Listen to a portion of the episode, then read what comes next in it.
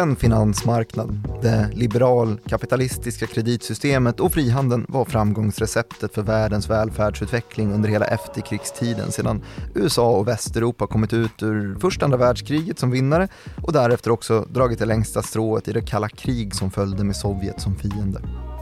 Men med årtionden av liberal ekonomisk globalisering i ryggen tonade plötsligt ett nytt ekonomiskt landskap upp sig. Och det var ett landskap av okuvligt ökande protektionism. Handelskriget hade redan fått några år på nacken och de multilaterala förbindelserna i världen hade försämrats avsevärt under en pandemi där de negativa aspekterna av stora globaliserade leverantörskedjor beroende av Kina blivit oomtvistliga. Det liberalkapitalistiska blocket med USA i spetsen stod nu ånyo på kant med statsdominerade socialistiska och protektionistiska blocket utgjort av Kina. Och Europa tycktes vingla av och an däremellan när stridsyxan tagits upp. Hur skulle utvecklingen i världens näringsliv påverkas av rörelsen, där svaret på alla ekonomiska problem tycktes vara mer statlig påverkan med den nationella säkerheten som okuvlig etta i prioritetsordningen för alla, även de mest liberala länderna. Och kunde det finansmarknadsverktyg som trimmat kreditsystemet i den fria världen nyttjas som ett effektivt vapen mot utvecklingen med hjälp av en ny sorts agenter i form av förrädarfinansfirmor på jakt efter avkastning och på uppdrag av Kreml eller Peking till priset av den nationella säkerheten i USA och Europa. Det här är Follow the Money, en podcast om makt, storfinans och börsen av och med Nyhetsbyrån Direkts utrikeschef Joakim Rönning och IGs marknadsanalytiker som är jag, Martin Nilsson. Hur mår du idag Joakim? Bra. Har, har Goldman Sachsarna förlorat nu? Det låter så, eller? Ja. Den fria marknaden är svaret på alla frågor om eh, hur västvärlden nått en överlägsen levnadsstandard.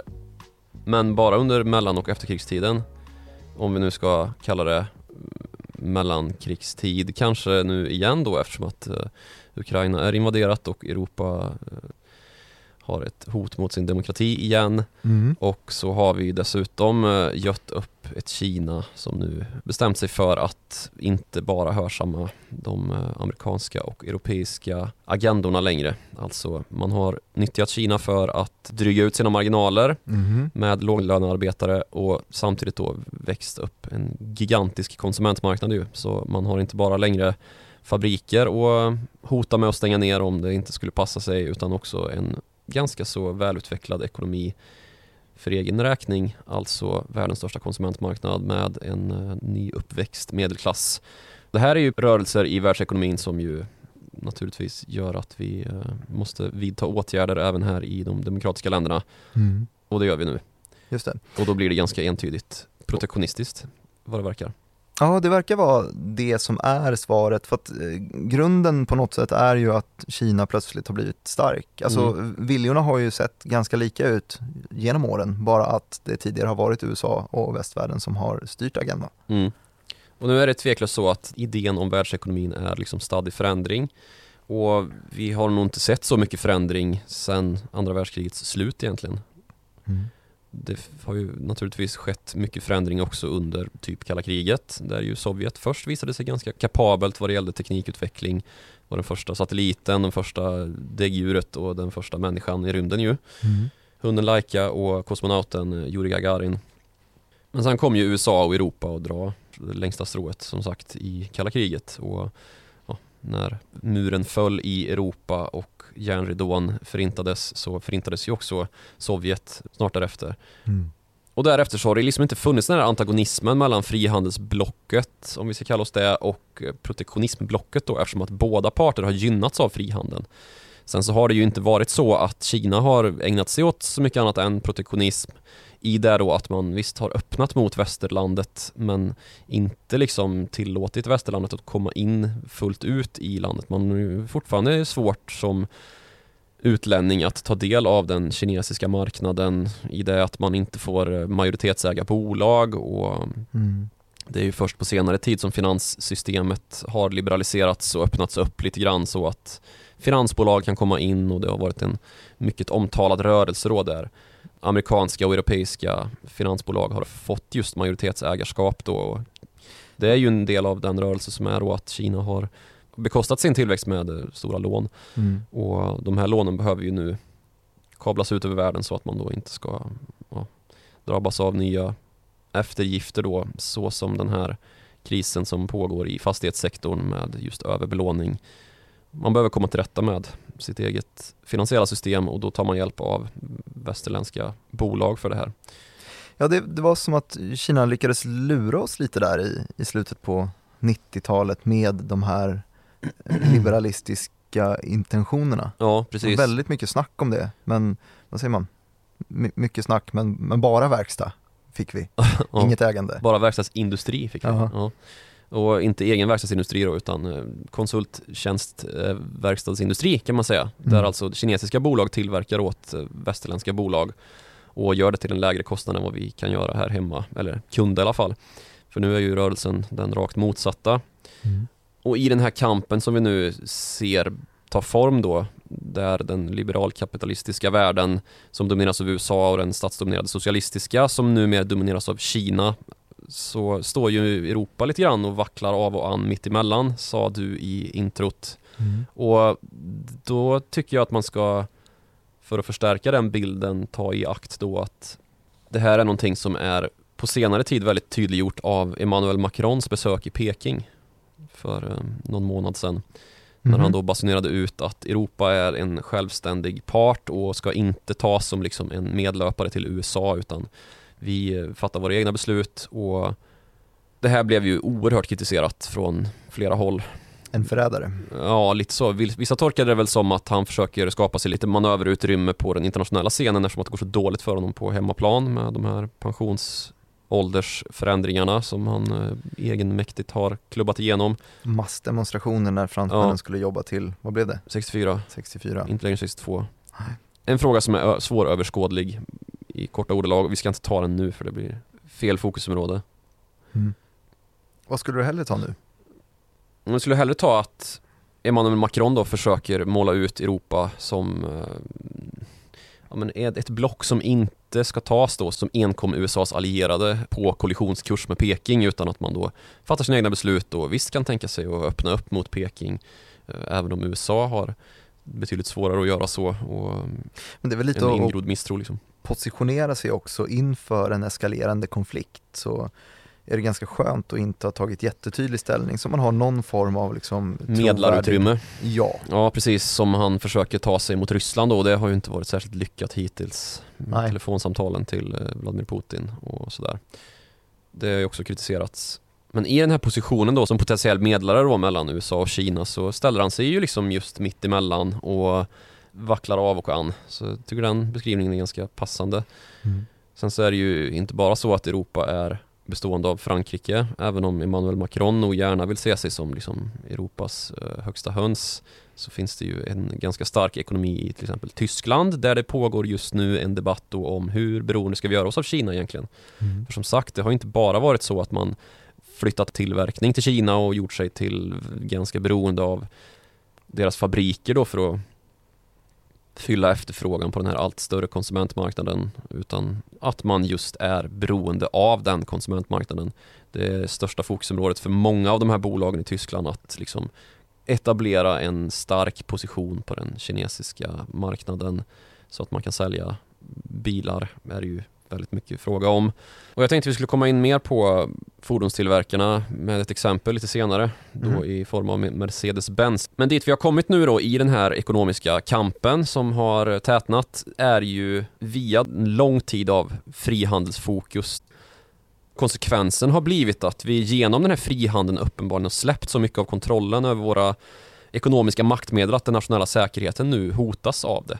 Alltså vi har möjliggjort för andra länder att utveckla sig till en nivå där de är jämnbördiga och plötsligt då står med en så stark ekonomi att man kan verka från sina politiska ideologiska utgångspunkter som ju fortfarande är de rakt motsatta jämfört med den demokrati som vi står upp för och som vi ju som frihandelsivrare som vi ju ändå måste kalla oss i västvärlden hade hoppats skulle förändras med tiden, alltså att med den fria marknaden, med handeln, med finansiell liberalisering så skulle det födas också frihetslängtan som liknar den frihet vi har i väst, alltså att det skulle vara så attraktivt att få bli en del av den liberala världsordningen, att demokratin skulle följa av sig självt nästan.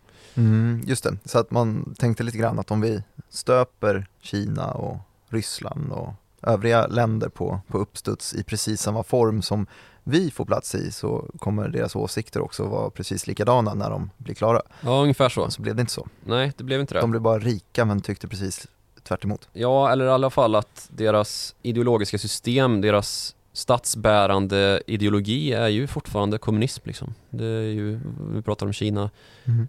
en, ett enpartivälde med Kinas kommunistiska parti i styret och när nu deras ekonomiska maktmedel har blivit så pass starka så börjar tumskruvar dras åt då mot att den här liberaliseringen kan inte fortsätta för den kommer försvaga oss och då går ju mycket av argumentationen via teknik ju. Mm. Och det beror på att techvärldens dominant USA och den ideologiska motparten, fienden Kina, börjat göra anspråk på samma dominans då. Eh, alltså staten tar nu kontrollen i USA över vissa typer av affärer helt kompromisslöst för att då inte äventyra fundamentet för de fria marknaderna, alltså demokratin. Och demokratin och de fria marknaderna är ju entydigt svaret på varför vi har haft en sån stark välfärdsutveckling i västerlandet efter att de demokratiska institutionerna började tillämpas. Liksom. Mm. Så därför kan man då dra slutsatsen nu att de här decennierna där ekonomisk välfärd har drivits fram på de här fria marknaderna nu är på väg att ta slut. Nu är det istället kampen om resurser då som återupptas och inte bara i den fysiska världen utan också den digitala då där det ska formuleras hur framsteg ska tas. Och kostnaden blir ju enorm av det här. Den går inte ens att uppskatta. Och när nu inflationsbrasan brinner så det dånar och kapitalflöden som tidigare pekade mot västerlandet vänds i den stora industrialiseringen och den här upprustningen av det plikttrogna och välbefolkade låglönelandet Kina byggts upp för att skicka varor till västvärlden i sina stora leverantörskedjor snarare än tvärtom. Som vi pratade om Sovjet så var det ju precis så det blev till slut att Sovjet blev alldeles för beroende av att få del av västvärldens välfärd för att kunna vara konkurrenskraftigt. Utvecklingen blev lidande och staten föll helt enkelt. Det är ju knappast utvecklingen som har skett i Kina när vi har utvecklat det här systemet med att få leverantörskedjor fyllda från Kina till västvärlden, vilket ju inte alls var fallet när det gäller Sovjet, så har ju Kina gått från då ett fattigt land till ett ganska så välbärgat land. Mm. Dock fortfarande kommuniststyrt. Så även om våra intentioner har vilat på ganska goda grundvalar då, alltså allt sammans vilade inte bara på girighet och få ner styckpriset för tillverkning och därigenom dryga ut vinstmarginalen då på bekostnad av fattiga arbetare i Kina, som det ju rörde sig om från början. Mm. fanns ju också en intention om att den här öppningen och kapitaliseringen av ett fattigt kommuniststyrt Kina skulle vända idéströmningen, men det har det ju inte gjort. Eller om den har gjort det så har ju fortfarande staten Kina vilar under befäst sitt styre och på senare tid till och med gått mot en allt mer auktoritär riktning ju. Mm. Och de negativa konsekvenserna då av att vi har kunnat få en billig och i princip perfekt produktion med roten i de här goda grundidéerna om att det skulle bli demokrati och frihet i Kina har ju också bidragit till att vi har kunnat hålla priser konstant låga de senaste årtiondena med eh, noll och till och med minusinflation i slutskedet innan det kom som en påminnelse att allting visst hade en kostnad då. Att satsa så mycket på ett enda land med ett diktatoriskt styrelseskick så som vi blev påminda under pandemin. När folk satt insnickrade i sina hem det blev stopp i produktion och fartygsköerna ringlade sig sjömil ut i Sydkinesiska havet från de stora industrihamnarna det var liksom den risk vi hade byggt upp under de här årtiondena. Att deras regim helt enkelt skulle hantera en kris på ett sätt som visade hur farlig en sån satsning som vi gjort då på produktionssystemet där kunde vara egentligen för hela världens ekonomi. Och det har ju liksom blivit den enkla förklaringen på varför vi har en sån skenande inflation efter pandemin det blev uppenbart eh, hur sårbart systemet blev när eh, Kina kontrollerade pandemin på ett helt annat sätt än vad västvärlden hade gjort och eh, det ekade genom leverantörskedjorna. Ja, de ströps ju och det fick enorma följdeffekter då, dominoeffekter i hela leverantörssystemet. Mm. Och saker nådde helt enkelt inte fram till butikshylla om man ska säga. Nej just det. Och, det och då fick inte... vi inflationseffekter av Guds nåde och det är ju inte den enda förklaringen men Nej, och det är ju inte pandemin i sig som är den stora boven i, i det resonemanget utan det är klart att ett land kan drabbas av en pandemi mm. men det är just förutsägbarheten i ja. hur den kommer hanteras och hur den kommer återöppnas som har varit förödande eftersom att man inte har kunnat på något sätt räkna ut när nästa leverans kan tänkas ske hur snabbt återöppningarna går, hur mm. folket mår där, när produktionen kan tänkas komma igång. Mm. Och för att förtydliga då så infördes ju en nolltoleranspolitik i Kina där man absolut inte fick sprida det här viruset. Man hade inte samma vaccintäckning när de väl kom, vaccinen, eftersom att man inte nådde fram till lösningar med de mRNA-vaccin som utvecklades här i västvärlden. För det finns ju betydande svårigheter med att sälja produkter i Kina, särskilt när det gäller ny teknik eftersom att de har då vissa bestämmelser kring teknikdelning, att man helt enkelt i princip snor teknik från utländska bolag som har någon fräsig avancerad produkt. Mm. Så den sociala distanseringen som vi hade här i, ja, det var väl något halvår sådär, kommer ju att bli nästintill evig i Kina. Det var så det uppfattades i alla fall innan man plötsligt då vände på klacken i Peking i december 2022 och helt plötsligt förklarade den här eh, nolltoleranspolitiken som ett minne blott och öppnade upp igen. Mm. Med de kostnader det hade i människoliv naturligtvis, för då släpptes ju smittan helt fri helt plötsligt. Den här bilden om hur mycket det har kostat då världen att Kina stängde till sina leverantörskedjor efter att de har byggts upp till perfektion och blivit en helhetslösning på framtidens inflationsproblem ungefär. För det var de ju när eh, globaliseringen tog fart och vi plötsligt kunde vända oss mot låglöneländer. Mm. Så går det inte att dechiffrera fullt ut, alltså hur mycket det har kostat. Det går däremot att återge i anekdotisk form då, som jag tänkte göra med just det här Mercedes-Benz-exemplet som jag pratade om förut. Mm. För att komma i någon sorts samklang med den verklighet som bolagen idag lever med då, eh, när det kommer till att faktiskt diskutera att överge Kina, så som man diskuterat att överge Ryssland efter invasionen av Ukraina. För det är ett läge som kan faktiskt uppkomma i händelse av då en invasion av Taiwan.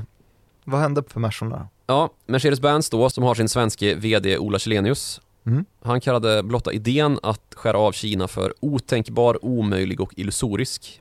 Inte bara för Mercedes-Benz utan för hela den tyska industrin som ju utgör motorn i Europas ekonomi ju. För de västerländska bolagen då med Apple och Samsung i täten har ju utan att ens Taiwan har invaderats sett den här risken med då att förlägga allt för mycket produktion i Kina efter pandemin och den kalabalik som vållades på många håll då, bland annat Apples stora fabrik, iPhone City som den kallas, med flera hundratusen anställda som ju drabbades av stora pandemivågor och den minskade produktionen med tiotals procent under långa perioder. Så det har ju bildats ett ankled ut ur Kina mot Indien och Vietnam då för att minska risken att det här ska behöva återupplevas. Men den här produktionssatsningen som har gjorts de senaste 30 åren ungefär skulle inte gå att rulla tillbaka snabbt utan att orsaka ännu större totalstopp i leverantörskedjor än det som nyss ägt rum. Så beroendet av Kina för tillverkning är totalt för väldigt många bolag idag i västvärlden. Och om den här uppgiften att sluta tillverka i Kina då ens hade gått att genomföra blixtsnabbt snarare än på något årtionde som det pratas om nu att det kommer dröja nästan lika lång tid att rulla tillbaka som det tog att rulla ut och göra den här diversifieringen mot typ Indien och få nya låglöneländer och nyttja sig av då.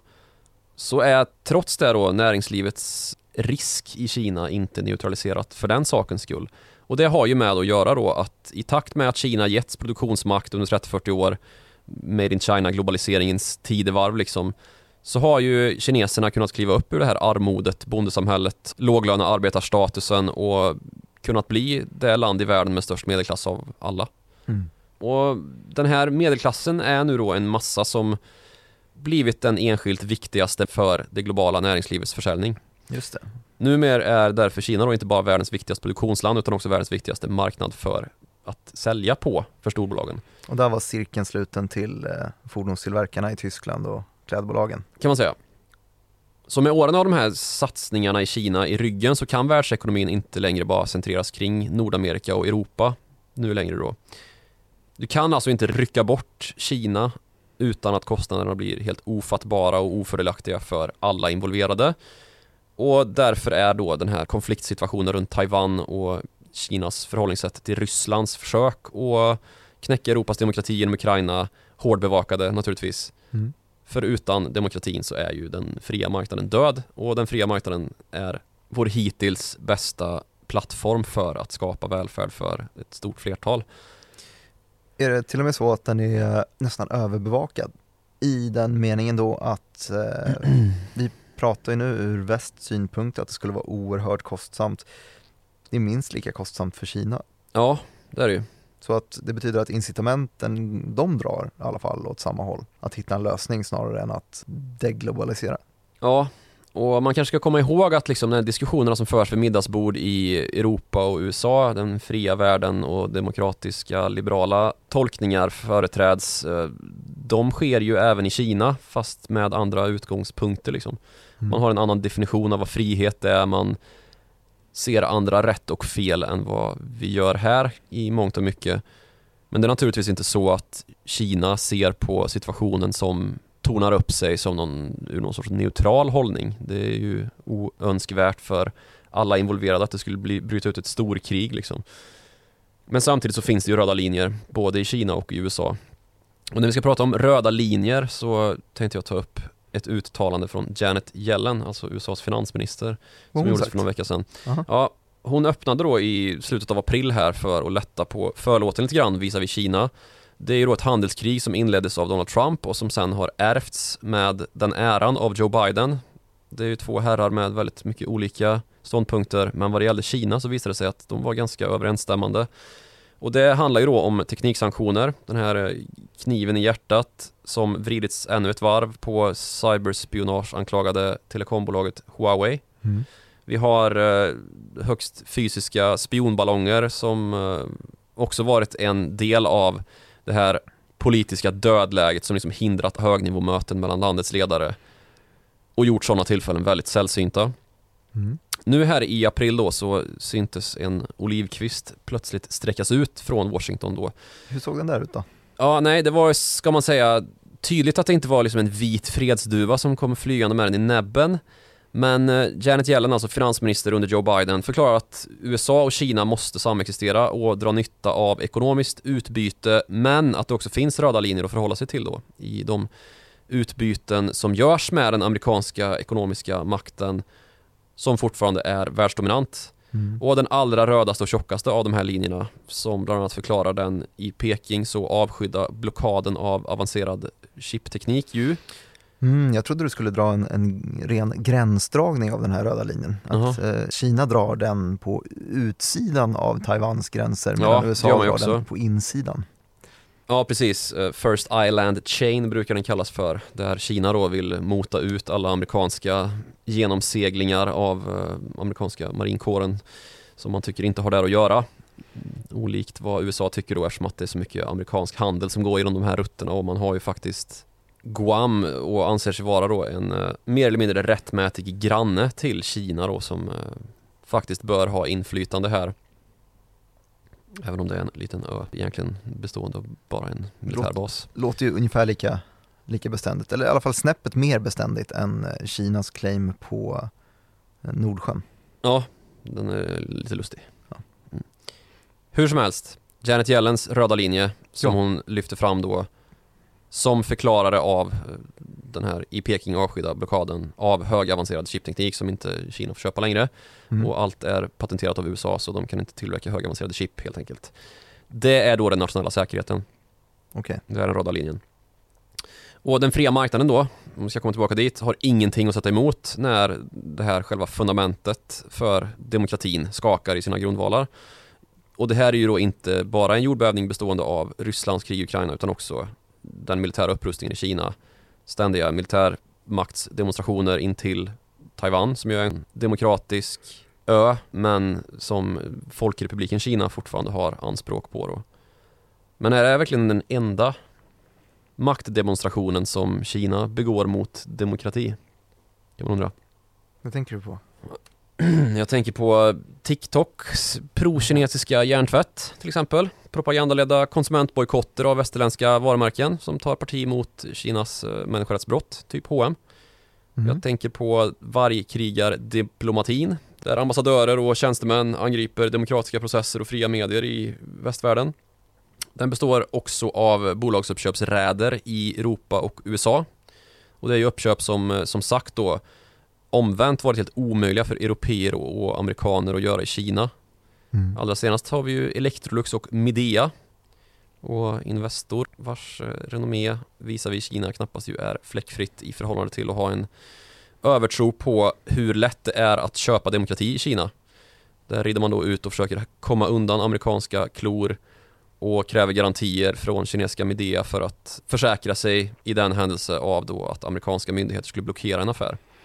Ja, det här är faktiskt en intressant punkt ju, den här konflikten som sker då. Det är ganska enkelt att se eh, stat mot stat och de här röda linjerna som har dragits mellan då USA och Kina på vissa punkter. Men man ska också komma ihåg att det här är ju företag som hela deras modeller vänds upp och ner. Mm. Jag tänkte direkt på de avancerade chiptillverkarna som sitter på de här patenten som stod att tjäna ganska mycket deg Mm. om man är Qualcomm eller om man är, jag vet inte, Intel eller AMD eller Nvidia eller Mm. vilka nu som helst som sitter på de här. Likaså är det ju i deras bästa intresse att ge så mycket avkastning som möjligt till aktieägarna Mm. och det gör man ju genom att hitta kryphål i det här och komma runt och försöka krama ur så mycket pengar som möjligt. Mm. För det hinner inte hända så mycket på ett kvartal för dem om Mm. de ska försöka maximera vinsterna däremellan. Skiter väl de i om Kina får inflytande eller inte. Mm. Och då har det också visat sig att man är ganska duktig på det här med kryphål. Mm. Flera av de här amerikanska chipbolagen har ju bara använt sig av ritningar som gjort AI-chip till exempel lite, lite trögare. Så de sparar inte lika mycket tid på beräkningar som de amerikanska bolagen kan göra då som använder de allra mest moderna chippen. Men Kina kan göra samma uträkningar om de använder lite fler chip eller om man bara tar lite mer tid på sig. Mm. Så det är marginella skillnader och risken är väl att amerikanska politiker har en liten övertro på vad med tekniksanktionerna kan göra. Men det är ju så att tekniksanktionerna har blivit själva spjutspetsen i konflikten och då kanske man ska gå in lite grann på varför det har blivit just så att tekniksanktioner har liksom vänts som det allra skarpaste mot den kinesiska diktaturen och dess ekonomiska framfart. Men det är väl ganska självförklarande också att det är det enda de inte kan skapa själva än. Så det är det enda vi har kvar. Ja, precis. Och dessutom så är det ju motorn i utvecklingen som ska ge mer välfärd, dels. Men kanske först och främst då när det kommer till säkerhet, militär makt, militära maktmedel, vapen. Och den tekniskt mest utvecklade nationen har genom nästan hela den mänskliga historien också haft det militära övertaget ju.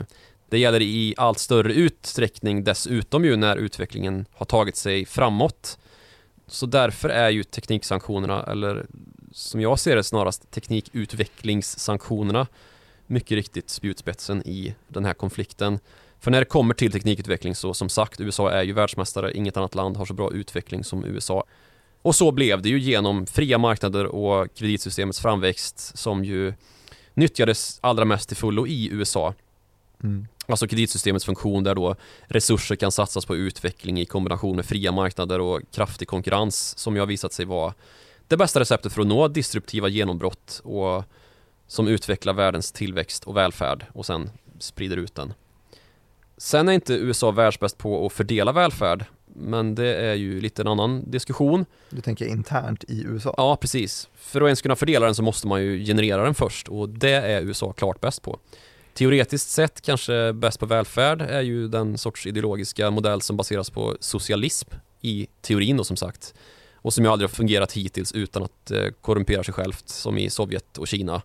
Mm. Men när tumskruvarna drogs åt under kalla kriget då med exportblockader som liknar de vi ser nu så fanns det ju till slut ingen välfärd kvar för någon annan än politrukerna och den korrupta graddan förrän öppningen gjordes då mot fria marknader igen.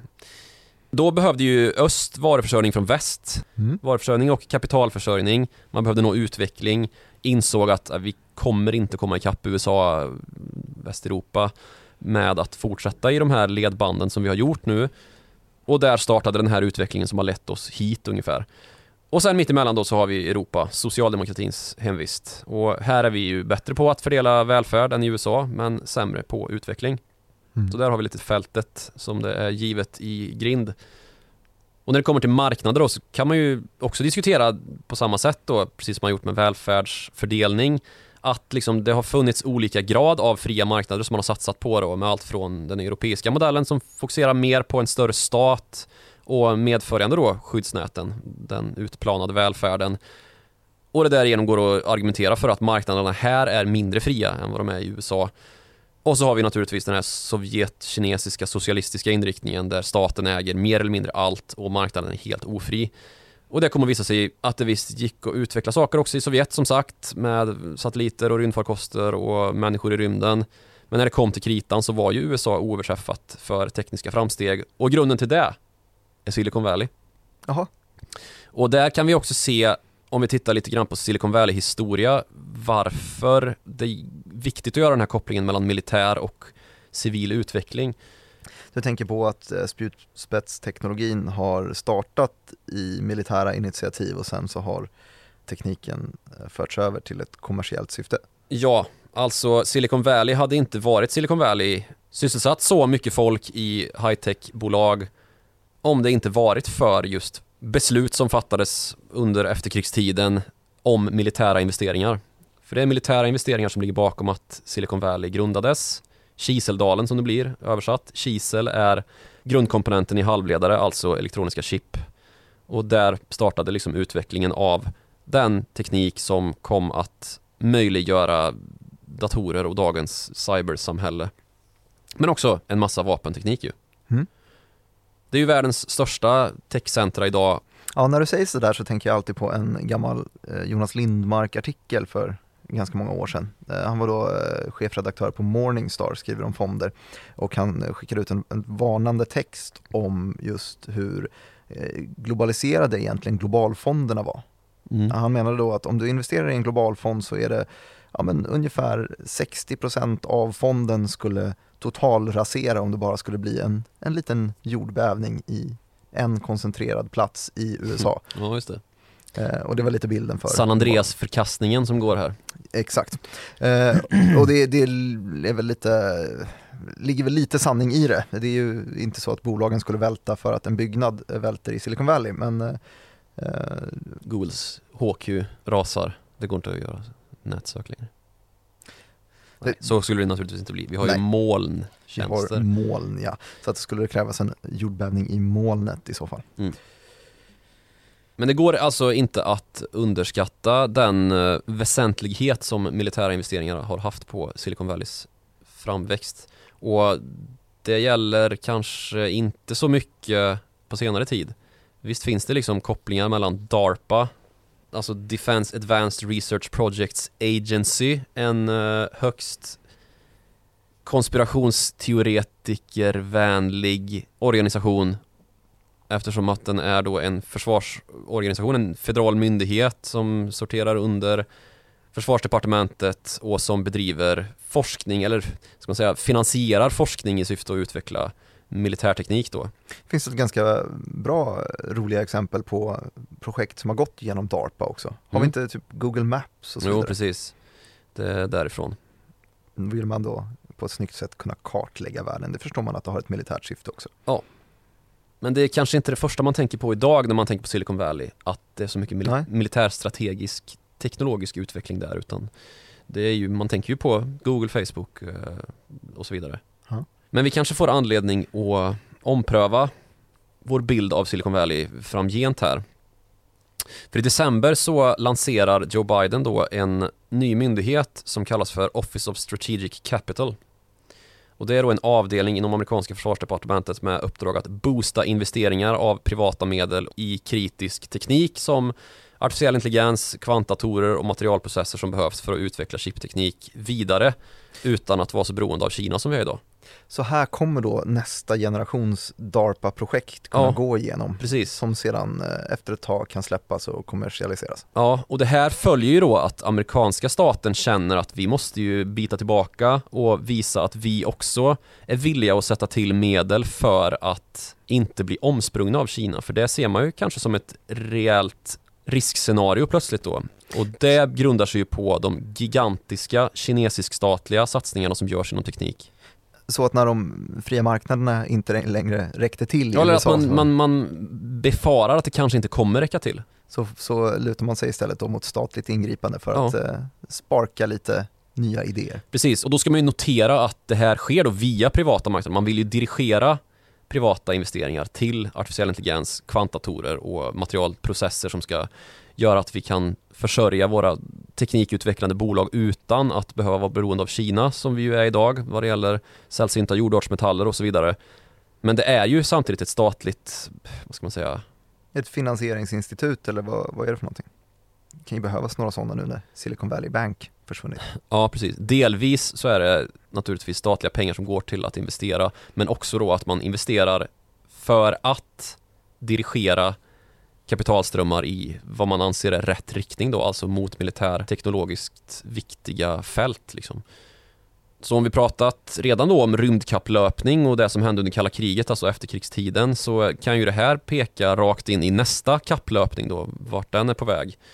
Så det blir en eh, militariserad AI-kapplöpning som kommer ja, tas precis. till nästa nivå. Inte i rymden bara nödvändigtvis utan också i, in i cyberspace uppenbarligen. Coolt. Och det här med att dirigera kapital tycker jag har blivit också intressant om man liksom lättar lite grann på förlåten kring vad som sker i marknaderna lite till dagligdags och försöker sätta in det i ett större sammanhang. Mm -hmm. Inte bara i USA där eh, kongressledamot Maxine Waters sa något intressant här eh, ganska nyligen just vad det gäller det här med att dirigera kapital i olika riktningar. Hon sa då så här att vi måste försäkra oss om att hedgefonder, riskkapitalbolag och Wall Street självt inte investerar i en riktning som skadar vår ekonomi eller göder fientliga verksamheter under den kinesiska regeringens paraply. Det låter som att den här röda linjen som eh, finansminister Janet Yellen pratade om eh, är också lite bredare och ska omfamna hela näringslivet. Ja, lite så. Men det här då som Maxine Waters säger är ju då riktat mot finansiella aktörer på ett väldigt definitivt sätt. Och det har ju lite grann att göra med de här eh, listorna som upprättats över då vilka bolag i Kina man ska betrakta som fientliga, alltså som utvecklar teknik fonderat av eh, PLA, alltså kinesiska folkets befrielsearmé, den kinesiska militären och som ju naturligtvis eh, ska bidra till att Kina blir en militärmakt och räkna med, vilket man ju är på mycket god väg att bli mm. redan som det är. Men jag tycker också det är intressant då den här aspekten som Maxine Waters pratar om hedgefonder och riskkapitalbolag, liksom. vad, vad har hon i kikaren där? Visst att liksom kapital ska inte slussas från amerikanska fickor till Kina där den kan användas till att bakbinda den amerikanska nationella säkerheten. Men när man tänker på hedgefonder framförallt så är det kanske inte den typen av investerande man resonerar om först och främst. Nej, alltså det är väl klart att de skulle kunna investera på ett sätt som gynnar Kina och missgynnar USA om man ja, absolut. flyttar pengarna åt det hållet. Men hur då? Och du tänker på den aggressiva formen? Ja, blankning. Blankningsattacker. Precis, jag tänkte vi skulle vandra in lite grann i det här så kallade blankarträsket. Ja, som blivit allt eh, söligare på senare tid tycker jag. Mm. Hotelser flyger som flagor och flingor mot de som hävdar att den för svenska investerare ständigt aktuella blankaren Fraser Perring är eller inte är dum i huvudet, kriminell och på senare tid, vilket fick mig att vrida huvudet medsols 90 grader för att det var en sån hugad take rysk spion. Vem, vem vred huvudet åt 90 grader? Vem, vem satt till höger om dig? Nej men lite som en sån här uggla liksom Jaha, du, du tiltade huvudet? Ja precis, tiltade ja, huvudet. Ja. ja. men vad fan är det som händer nu? Har han blivit rysk spion också? Och Fraser Perring ska vi gå in på, vem fan är det? Uh, han är väl huvudet utåt för uh, Viceroy, ja. uh, den här blanka firman som har blivit kända i Sverige i alla fall för blankningen av SBB. Där ja, dess... mest känd för den. Ja, dess ledare Ilja Bataljan eh, stod och vrålade att det här är en kriminell konspiration. Oh. Och det hade han väl kanske lite belägg för, men eh, Fraser Perring har, det har där, därefter varit en fight mellan de här två. Ja, men det var ju inte där det började för Fraser Perring i SBB, utan det började med Satara Research med en mycket uppmärksammad blankningsrapport som alltså ämnas att belysa ett bolag ur negativ aspekt och kunna bli gynnsam för de som har blankat aktien, alltså spår att aktiekursen ska gå ner Mm. och tagit position för det så att man kan tjäna pengar på det. Ja. Och The Satara Report som den kommer att kallas, den är ju riktad mot vårt tyska favorit fintechbolag. Wirecard. Just det. 2016 släpptes den. Och det var Fraser Paring som låg bakom rapporten som ju var anonym i grund och botten. Och den blev startskottet på en klappjakt mot eh, både honom själv men framförallt mot Wirecard ju. Som eh, inte bara var orkestrerad av Satara utan också av Financial Times och massa andra blankare som börjat se igenom vad de höll på med där på Wirecard och det skulle ju sedermera visa sig vara ett luftslott baserat på luftfakturering som skapat ett hål i balansräkningen värt typ 2 miljarder euro. Vips Samma så sak. försvann Wirecard. Ja, så försvann Wirecard. Och när Fraser Paring då var klar med Satara, blivit hotad till livet av östeuropeiska torpeder som leds av Wirecard, då startade han istället Viceroy Research. Och det här Viceroy, vad, namnet, var kommer det ifrån? Blanka firmor har ju alltid så, så hetsiga namn. Ja. Men det, det, de- jag tycker de är duktiga på det. Viceroy är väl den här finaste tulpanen som gick att få tag på under tulpanmanin på Finaste och finaste. 1600-talet. Dyraste i alla fall. Man får väl dra likhetstecken om man Okej. är någorlunda kapitalistisk. Eh, under tulpanmanin i Holland på 1600-talet så var det en av modellerna man kunde köpa. Ja. Eh, och han är alltså kriminell, Fraser Paring, sägs det. Ja, Både Ilja Batljan, tyska finansinspektionens eh, anställda och Sydafrikas centralbankschef har i alla fall hävdat att eh, han nog är det i alla fall. Mm. Och det är då trots att han gjorde storslam i Wirecard som var startskottet och så kom ju flera andra rapporter att följa som faktiskt blev lika, nästan i alla fall, stora succéer. Först mot det sydafrikanska detaljhandelsföretaget Steinhoff som Viceroy hävdade gömt förluster och blåst upp intäkter. mm. Alltså också en stor slam. Och om Wirecard var tysk historias största bluff så var nog Steinhoff Sydafrikas största bluff. ja. och det, här är ju någonting som jag står bakom. Så, Mm. så det bara skriker om det. Inte just den, den kriminella delen, men det finns ju en, Vi kommer till den förut. en, en fruktansvärt eh, eh, renande del med att man slipper ha Wirecard på eh, DAX-index som Mm. ett av Tysklands största bolag om Mm. det då visar sig att de sysslar med skitverksamhet. Ja. Men sjukt imponerande av Fraser Paring och nosa rätt på både Wirecard och eh, Steinhoff ju. Ja. Och därför blir det väldigt lätt att slå upp rubriker också när svenska, dessutom relativt unga, men tunga bolag som Truecaller och SBB då hamnat i Viceroys fokus. För Truecaller har ju också varit där och Ja, det Ja, har så att, eh, Eh, men det mesta har ju rört SBB som vi fokuserat på särskilt eftersom att det är ett OMXS30-bolag med uppenbara problem. Och det rör sig då om den här hybridskulden som finns i bolaget, om hur man ska kategorisera den. Ja, alltså det, det man ska komma ihåg i hela det här är att det är klart att Fraser Perring har, har fel då och då. Han, han kan inte ha 100% rätt i alla sådana här case han, han tar på sig, men han har ju byggt upp ett fruktansvärt stort förtroende i alla fall. Mm. Har han prickat rätt med Sydafrikas största, har han prickat rätt med Tysklands största, då är det väl inte så osannolikt att han också har rätt i ett litet bolag i Sverige. Nej, i någon del i alla fall. Men eh, det här med hybridskulden då, antingen ska man se det som eh, eget kapital eller som, eh, vilket Fraser Paring och många andra med honom tycker förefaller mest logiskt, alltså som skuld. Och med den här definitionsproblematiken då så hävdar Fraser Paring att SBBs belåningsgrad artificiellt har sänkts till 42% i deras eh, publicerade rapporter och att de egentligen bör ligga på 65-70%, alltså en jättestor skillnad. Och att Ilja Batljan således inte kan kallas annat än en serielögnare. Just det. Och Ilja Eh, Batljan har ju naturligtvis anmält honom till Finansinspektionen och uppmanat dem att samordna med Ekobrottsmyndigheten. Ja, men det har ju varit lite konstigt från, från båda sidor. Jag tror att det stora huvudargumentet som eh, man kan stå bakom vad gäller felaktigheter som Fraser Paring har gjort är ju hur den här blankningspositionen eh, blev uppmärksammad. Ja, Man kan vara anonym i en blankningsposition under en viss nivå av kapital. Om det är en Mm. riktigt liten position så behöver du inte rapportera det. Och då kan man dela upp den i en massa småpotter. Ja, så då gjorde Fraser Paring just det, att han samlade ihop ett investerarkollektiv att gemensamt ta ett gäng blankningspositioner, men som var och en var så små att man inte behövde visa dem. Mm. Och det är det som lite är en kriminell konspiration, eh, menar då vissa. Ja, Ilja Batljan bland annat. Om jag inte med mig så blev den här, det blev aldrig någon utredning av det här. Men det är inte första gången som Fraser Paring hamnar under sådana här anmäld omständigheter. Mm. Uh, mest notabelt är ju tyska finansinspektionen Bafin som bland annat införde ett blankningsförbud mot Wirecards aktie på helt felaktiga grunder. Tror du att det blir något blankningsförbud på SBB? Nej, men det var andra gången tyska finanstillsynsmyndigheter gjorde på det här viset då efter att ProSiebenSat anmält en blankningsrapport från Viceroy för marknadsmanipulation och fått gehör av åklagare som tog upp en sedermera nedlagd utredning de med. Mm. Um, samma sak har ju skett i Österrike efter en rapport mot fastighetsmanaten Sevdet Kanner och Adler Group som också blev avvisad. Mm. Och sen har ju faktiskt också Viceroy åkt på en släng av böter från just Sydafrika. För efter den här uppmärksammade och lyckade Steinhoff-blankningen så fortsatte segertåget med en kritisk rapport om en av landets banker, Capitec. Och där anklagades den här banken för girig utlåning, så kallade lånehajs-taktiker och utmätningsliknande villkor mot svaga kunder. Och sen när rapporten släpptes så rasade bankens aktier med 25% typ. Och så följdes det av att Viceroy dömdes till 50 miljoner rand i böter, motsvarande ungefär 30 miljoner kronor. Något Mm. som överklagats.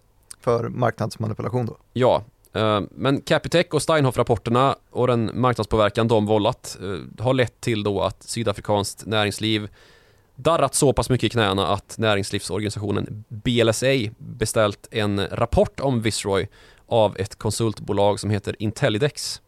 Mhm. Lite så här privatagentverksamhetsfeeling på det här. Ja. Och det man beställer då är ju en, liksom ett hitjobb. Och utfallet av rapporten är ju en total nedsabling av allt som har med Viceroy Fraser Paring och hans historia att göra. Mm. Och han attackeras för sin tidigare karriär som sedermera sparkad socialarbetare när han jobbade som barnskyddsombud, närmare bestämt. Oj. Det påtalas att han gjort sig skyldig till ett tjänstefel som han försökt dölja, något han tillbakavisar. Och faktum är att han faktiskt nådde en förlikning med kommunen som anställt honom och fick ut 24 000 pund i ersättning för att ha fått sparken just. Och vet du vad han gjorde med de här pengarna? Blankade. Ja, precis. Det blev hans första Är det så? blankningspositioner. Ja. Kul. Han har ingen utbildning inom finans, utan är helt självlärd. Och till sin hjälp har han två Australien-baserade analytiker av relativt junior prägel, i alla fall när de hoppade på Viceroy-skeppet. Så det är en lustig sammansättning det här av eh, personer i en av världens just nu hetaste blankningsfirmor. Mm. Sen så har vi den här fuffensfaktorn i saken då. Hur tjänar de sina pengar och hur strukturerar de sina blankningar egentligen? Och hur mycket pengar har de? Det är ingen som vet det nämligen. Nej, Nej, det, det framgår ju aldrig. Nej, och det beror då på att de inte publicerar någon redovisning eftersom att de är registrerade i den amerikanska delstaten Delaware där årsredovisningar inte måste offentliggöras. Hmm. Och en fråga som också lyfts då i den här Intellidex-rapporten är om de bara tjänar pengar på blankning eller om de är del i ett nätverk där det uppstår insiderliknande förhållanden då genom att de säljer blankningsrapporter till andra investerare som kan ta upp kort position innan rapporten offentliggörs och raset i aktiekursen utlöses då.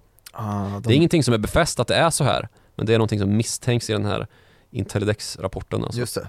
Okej, så, så Intellidex de misstänker då att Viceroys verksamhet skulle kunna gå ut på att de har gjort en rapport, hittat ett bolag som luktar lite unket och sen så lyfter de luren, ringer till, jag vet inte, Bill Ackman, Någon annan hedgefondlegend. Carl Icahn, Ja, någon och säger tja, vi har info, det är vi som heter Viceroy, du har hört oss, eh, köp den här rapporten så eh, får du den en dag innan vi släpper den till marknaden. ja. Det är lite vad de misstänker. Insidervidrigt, Ja, men, men vi säger inte att det är så, för det vet vi inte. Men det är det. Intellidex säger i alla fall. Ja, de säger att det kan vara så. Sen kan ju då enligt det här spåret Viceroy ta den liksom juridiska och mediala uppmärksamheten samtidigt som de andra finansiella aktörerna som ju verkar vara ett eh, riskhungriga ur många aspekter Mm. mot dyra pengar i betalning ta position och segla igenom stormen obemärkt liksom och tjäna pengar. Men alltså det måste inte vara så att det går till på det här viset och Fraser Paring dementerar att det är på det här viset som Intellidex påstår. Det, det känns väl rimligt att han gör det. Men det, sen så spekuleras det också i då att Fraser Paring och hans två kompanjoner tar position privat, jag vet inte. Ja. Han eh, dementerar också detta. Han hävdar att Viceroy har ett konto och att man tar blankningspositioner därigenom. Så att det inte är något konstigt med det här utan att eh, det är reguljär blankningsverksamhet. Mm. Jag reagerar på en sak här. Mhm. Och det är att vi har haft en lång utläggning om, om Fraser Paring. Eh, men du har inte sagt ett ord om han är eller icke är rysk spion. Just det. Och jag tänkte komma dit. Det har då med ett uttalande i brittiska underhuset att göra. Aha. Politik. För där har Viceroy också börjat röra upp lite damm med några uppmärksammade blankningar. Och då rör det sig om Liam Byrne, en Labour-ledamot som anklagar Fraser Paring för att vara rysk spion alltså. Hmm. Och nu får vi plötsligt två intressanta herrar i eh, sammanhanget. Jag känner ju igen hans namn. Vem, Ja. vem är Byrne? Det, han är då en person som gjort sig känd som tidigare minister, Labour-regeringen, under Gordon Brown. Där Liam Byrne då tjänstgjorde som Chief Secretary to the Treasury Okej. från 2008 till 2010. Okej. Och det är då den näst högsta befattningen inom brittiska finansdepartementet. Och när han lämnar över då, när eh, Gordon Brown förlorar valet och Labour-regeringen faller till föga för Tory-regeringen som efterträder under David Cameron så lämnar han över på ett väldigt uppmärksammat sätt. Han hade nämligen skrivit ett brev då till sin efterträdare. Det är ju någonting man brukar göra när man lämnar över ett departement. Mm. Och i det här brevet så hade han skrivit Det finns tyvärr inga pengar kvar, lycka till. Just det. Ja, Ja. men det här har jag hört förut. Och det här blev ju såklart sprängdeg som kom att nyttjas av nästkommande regering. David Camerons konservativa Tories som sagt, som öste på med det här som förevändning för att rulla tillbaka en massa vårdslösa finanspolitiska Labour-åtgärder då som uppenbarligen tömt statskassan. Mm. Det var ju inget snack om sakerna som att de sa det själva, Mm. även om det var ett skämt. Så det här var ju inte särskilt smart och frågan är om han varit särskilt smart nu när han kallat Fraser Paring för ett potentiellt hot mot nationell säkerhet och en icke ovan Rysslands resenär, eller om det var Moskva-resenär. Fraser Paring hävdar ju att han aldrig ens har varit i Ryssland. Han har också utmanat Liam Byrne att upprepa sina anklagelser utanför parlamentet. Just det, för man får någon form av säkerhet för det man säger där inne. Ja, precis. Eh, Det som sägs i parlamentet har en eh, stärkt yttrandefrihet och personer som yttrar förtal där inne kan inte åtalas, även om det uppenbart är förtal. What Det kan inte ens prövas. in parliament stays in parliament. Lite så. Och därför vill alltså Fraser Paring att Liam Byrne ska säga samma sak i något annat forum utanför House of Parliament då, så att han kan anmäla honom för förtal. Blanka honom. Ja, typ. Eh, och om vi tittar närmare på vad det är han anklagar Fraser Paring för så säger han att han arbetar hand in glove. Vilket väl är Hand på handske. svensk Ja, fast på svensk idiomatisk eh, betydelse är det nog snarare hand i hand egentligen. Med en annan blanka firma Mm. som heter Boatman Capital. Som också anklagas för att gå Krems ärenden då. Så det är liksom guilt by association här. Okej. Och man vet inte ens om det finns guilt heller i Boatman Capital-fallet. Mycket eh, engelska små talesätt i det här avsnittet. Det gör oss lite hetare kanske. Guilt by association.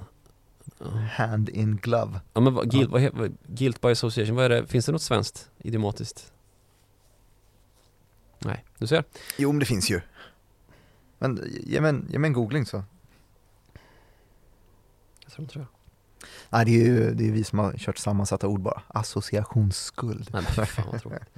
Ja, Ja, i alla fall uppmärksamheten runt Boatman Capital då som Liam Byrne klumpar ihop Viceroy med, Mm, eller mm. Fraser Paring med. Den väcktes när eh, försvarsföretaget Babcock, som är Storbritanniens näst största, träffades av en blankningsrapport 2018 som då var från Boatman Capital. Det är en rapport som publiceras kort efter att eh, Babcock då har fått ett stort kontrakt på att se över brittiska marinkårens atomubåtar. Fraser Paring hävdar att han inte har ett skit med den saken att göra. Men eh, Liam Byrne lyfter också då att Viceroy blankat ett fastighetsbolag som heter Home Rate. Och det är då ett bolag som bland annat tillhandahåller boende för socialt utsatta, bland annat veteraner. Hmm. Och Boatman har också blankat Home Rate. Så där ser han kopplingen då. Och det här verkar faktiskt vara Homerate, alltså ett riktigt skrotbolag givet utvecklingen och eh, utredningar som har initierats efter att de här blankningsrapporterna offentliggjordes. Så här gör Liam Byrne utöver kopplingen mellan Viceroy och Boatman som eventuellt inte finns, också någon sorts koppling rörande att det ska vara en attack mot brittisk säkerhet, att blanka ett fastighetsbolag genom att det försurar livsvillkoren för sådana som arbetat inom militären tidigare i sina liv Som om det liksom skulle försämra brittiska arméns rekryteringsmöjligheter eller något. Okej, så hela, hela blankningsattacken är en orkestrerad politisk eh, Ja, aktion helt Det är enkelt? otroligt långsökt. Och då om man skulle dra det här då eh, exemplet till, till Sverige och om Fraser Perring då är en rysk spion så är då blankningsattacken mot, mot SBB är för att störta den svenska bostadsmarknaden eller fastighetsmarknaden och eh, starta en kris. Ilja Batljan hävdar ju att det har att göra med, sa han i någorlunda raka ordalag i en tweet i samband med att den här anklagelsen från Liam Byrne riktades mot Fraser Perring att SBB ger mycket bistånd till Ukraina Okej, efter krigsutbrottet där. Ja, jag vet, jag tycker det är ganska långsökt. men det är intressant i alla fall Mm, eh, det med eh, blankningskrigsföring. Mm. För det har ju blivit mycket hetare med blankningar på senaste tid. Ja, Alltså verkligen. det finns många fina namn på firmor. Ja, och det har ju att göra med att det har varit lite surt på börsen och lite möjligheter att göra pengar på blankning, vilket har varit väldigt mycket svårare när vi har haft kreditinflation, alltså de år som följde av kvantitativa lättnader och Det ultralåga är väl då räntor. de här skitbolagen har skapats? Ja, Det är precis. liksom inte bubblorna Exakt. man pockar hål på. Det är ju blankarbolagens högtid nu när eh, det skakar lite och inflationen är uppe och räntorna sätter fart och det blir lite andra värderingsprövningar än tidigare på, på börsen. Just det. Och så kan du säga, men summa summarum så tror du inte att uh, Fraser Perring är rysk spion? Men, men summa summarum så tror du alltså inte att Fraser Perring är en rysk spion? Baserat på framkomna fakta så är det ju i alla fall inte så. Och eh, det har ju snarast varit så att Liam Byrne har fått liksom dementera att han inte är eh, fått betalning för att säga det här i parlamentet och smutskasta Fraser Perring, som Fraser Perring hävdar att han har Hmm. blivit. Okej, ja. Smutskastad alltså. Smutsig debatt låter det som. Lite av en storm i ett vattenglas eventuellt. Nu kommer du bli förföljd på Twitter av eh, SBBs ägare kanske. Ja, det finns ett sug i det här Fraser Perring-träsket som nästan eh, triggar någon sorts självskadebeteende i mig alltså. Ja. Det var lite skönt att bli mordhotad av någon sån här SBB-gorilla på Twitter eller så. Jag kommer ta position lång i SBB och skriva några välvalda till dig så att du får din lilla självskadebeteende uppfyllt här. Ja, jag tänker att det här suget är lite som eh, att jag tycker att det vore coolt att ha blivit biten av en haj och ha ett sånt R och ha blivit mordhotad av en SBB-gorilla som du. Håll i dig nu, Jag håller i mig. ja, för nu, nu ska vi försöka leta upp någon gammal röd tråd som vi har tappat någonstans Till längs en vägen. SBB-gorilla kanske. Till en SBB-gorilla. Eh, om inte eh, blankning på SBB via Kreml och Peking initierade sleeper cells, eh, hur kommer just de två, alltså Ryssland och Kina, eh, angripa oss? Nu när vi har blivit eh, mer protektionistiska och börjar vända dem ryggen, tänker du? Ja, exakt så ja. Bra fråga. Tack. Jag tror ju att de kommer se på det här som görs i västvärlden nu, alltså när vi förvägrar dem att få tillgång till viktig chipteknik eller teknik som finns till för att utveckla högavancerade chip och göra teknologiska framsteg Mm. som konfiskerande ungefär. Konfiskeranden kanske man ska säga. Och börja byta tillbaka genom att konfiskera de västerländska tillgångar som finns i deras länder. Mm. Och det har redan börjat Vad tänker du på? det här med konfiskeringen alltså. Och här blir det i första ledet intressant att se hur Rysslands utländska tillgångar, alltså valutareserven, hanteras eftersom att det debatteras om inte de tillgångarna i västvärlden, alltså valutareserven, rakt av bara ska ges till Ukraina för återuppbyggnad. Hmm. Det kan ju kännas etiskt och bra, men det öppnar lite av en Pandoras ask. Och Pandora-askar vet vi ju allt om numera. Det gör vi faktiskt, alla olika definitioner. Ja. ja. Då får man leta i avsnittshistoriken här och lyssna igenom avsnitt 143. Ja. Så får man koll på Vad vi menar att med det. Pandoras ask inte bara är, vad var det, det här eh, forumet för klagomål i Paradise Hotel eller något. Du, det låter som att du inte vet. Det var exakt så. Aldrig sett Paradise Hotel. Nej. Hur som helst, då går vi ju mot eh, någon sorts fulländande av den här nationella osäkerhetens eh, nya ekonomiska tid, alltså att vi delar upp världsekonomin i block och så får de agera självständigt men inte så mycket interagera. Och det blir kostsamt, det blir inflation och det blir svårberäkneligt att se vad det kommer kosta att luckra upp läget igen. Mm. Öst är öst och väst är väst och aldrig möts de två lite grann. Mm. Men du, någonting som jag har tänkt på om vi ska ta den här eh, blankningsrisken lite på större allvar än dina SBB-gorillor som du tycker om att nämna. Mitt självskadebeteende. Just det, så har vi ju haft sådana här situationer tidigare där det har varit just statliga attacker. Ja, lite mer på typ, allvar. i alla fall. Då tänker du valutasystematiska attacker? Ja, att det har funnits blankningsattacker som har eh, nära på vält länder. Mm. Sverige var ju utsatt för en sån, om du minns 1992 kanske det var? Det gör jag ju inte. Nej? Jag minns att jag var i Danmark och att det var fotbolls-EM och att de vann. Ah. Men jag minns inte så mycket mer. Ja, okej. Folk åkte omkring med bi- i bilen med flaggor och grejer så här.